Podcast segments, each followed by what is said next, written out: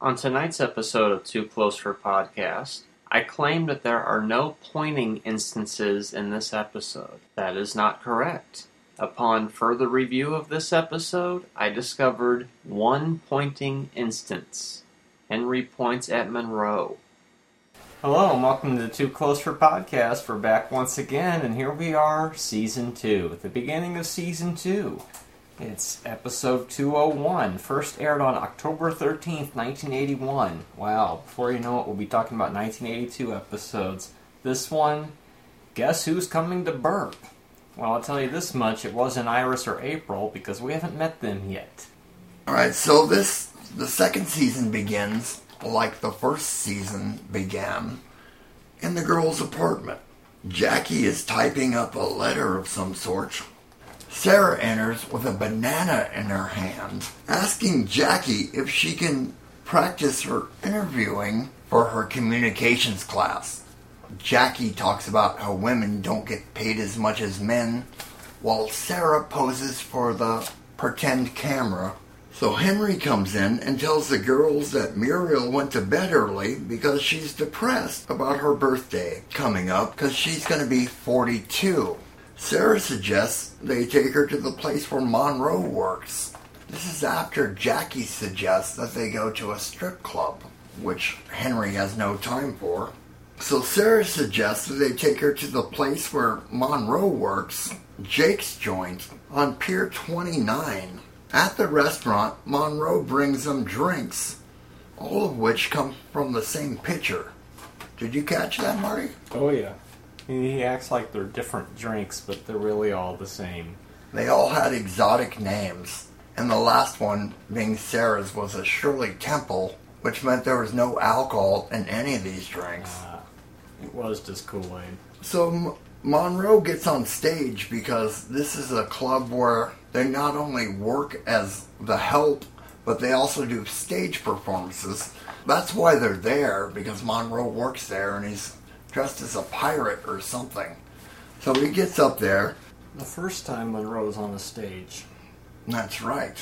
I bet you if we when we get to the the next time we'll find maybe that's the same exact set. Well, that would be Because funny. there are not that this is one of the few times they actually leave the house. So Monroe gets on stage and calls Muriel up to sing because she used to be in a band and she loves to sing. And then, you know, soon two other people join. Monroe's on keyboards, and then some guy gets up there on a on one of the, on a bass, a big uh, stand-up bass, and then another guy gets on the drums over there. He's doing a little bit of drumming. Afterwards, Muriel feels lightheaded and passes out. So they take her home. Obviously, they take her home. They didn't go to the hospital. No, they took her home. And then there's a doctor shows up, makes a house call, which is not very realistic. What do you think? Definitely easier than uh, having to go back to the hospital set. Another set. The doctor comes out of the bedroom and he tells Henry Muriel's okay. So he asks what happened and he says you should ask her about this. So Muriel comes out and tells everyone that she's pregnant. Act 1.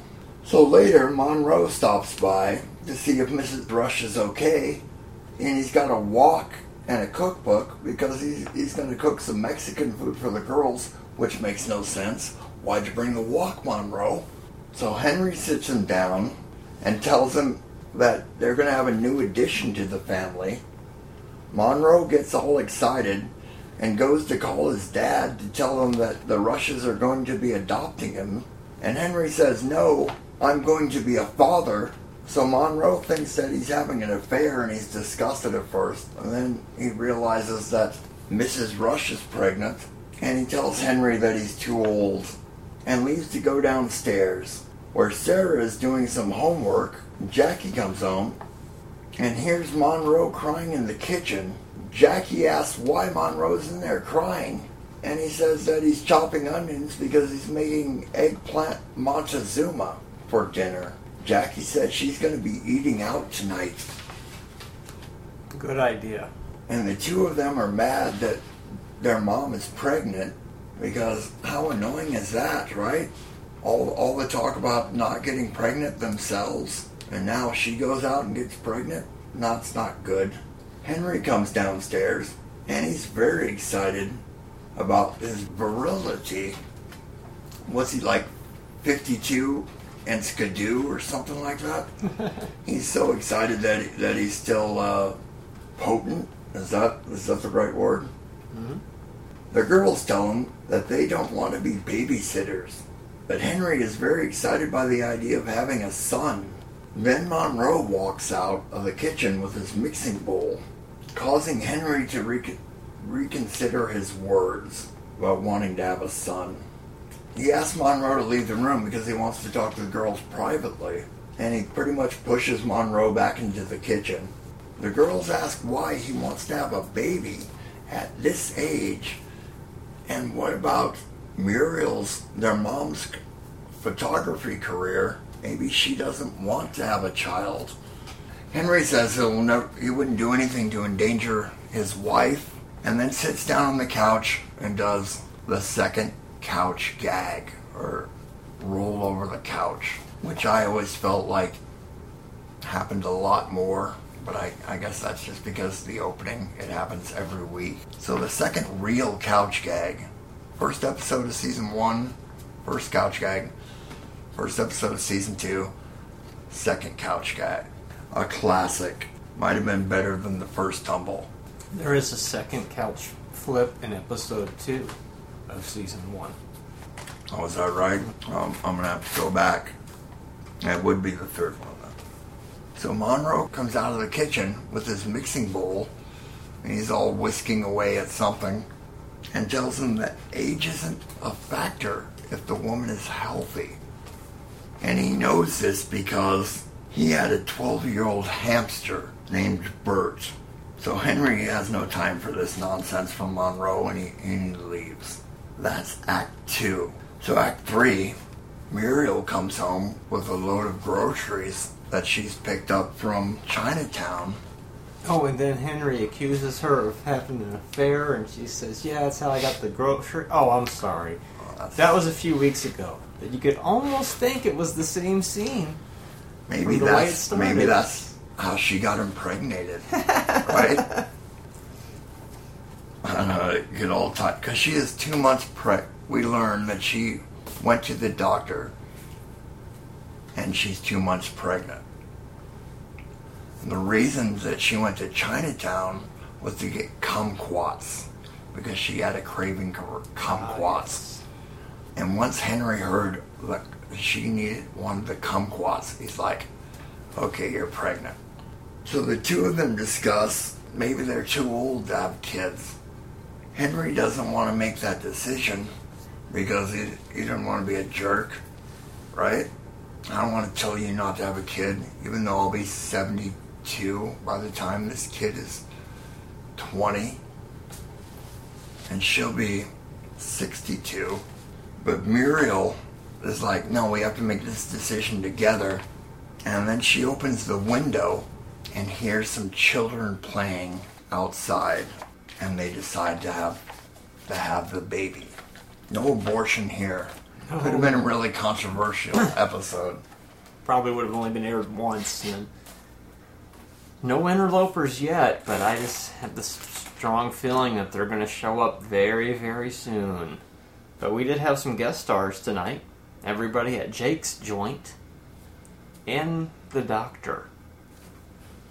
Henry wore his Ohio State Buckeyes sweater for a nice chunk of the episode. Monroe was not wearing stripes, but he was wearing a very 80s type wardrobe. Objects out the window? No, but Muriel looked out the window. And Heard, heard the children. yeah, the window helped them make the decision. Now, this is a really strange episode. It's it's a rarity. No pointing in this episode. Henry doesn't point at anybody in this episode. Very, very strange. Kind of grabs his uh, throat and pulls it. Yeah, you get that maneuver. We do get one Henry Stammer. The grocery bag prop makes its triumphant return, as does the El Camino drive-by transition. I'm pretty sure we've seen that before. Muriel's singing career, yeah. Uh, this is the first time we get to hear her sing on the show. I think that only happens a couple more times, right? Is there an appearance or mention of Andrew? Well, she's pregnant with Andrew. He doesn't have his name yet. He doesn't even have a gender yet. And yes, there was a couch flip. Now, uh, oh, the intro was a, an interesting variant. It was the bridge intro with the shorter intros shots of Nancy and Lydia. Pretty weird. Mixing things up. We still haven't got Jim J. Bullock added to the intro, but that's coming pretty soon. We even had disheveled Henry hair after the couch flip. We haven't seen that in a while.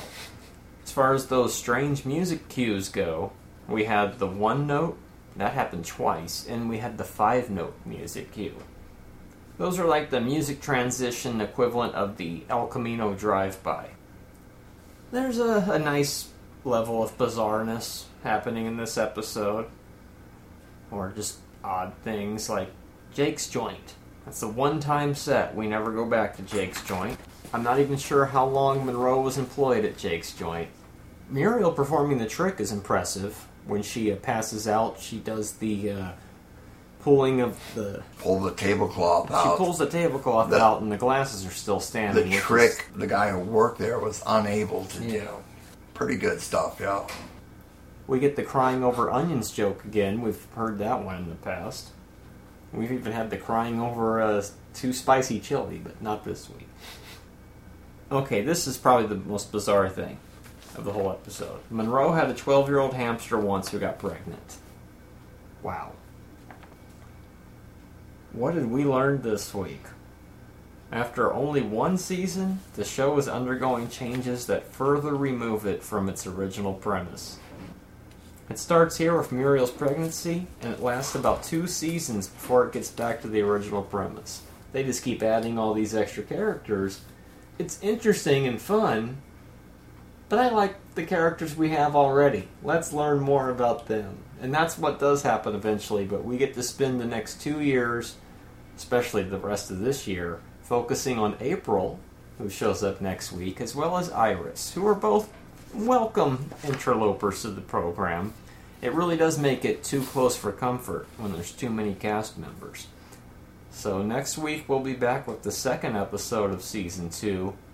Your guest is as good as mine. April shows up to stay for a long stretch. Cousin April. You can hear my show on Stitcher. Stitcher is radio on demand. Download the free app today. Listen anytime, anywhere. Create custom playlists. Rate and review my show on Stitcher. And over 4 million car dashboards. On demand and on the go. No downloading, no syncing, no wasted memory. Stream your favorite podcasts. Don't have Stitcher? Download it free today at Stitcher.com or in the App Store.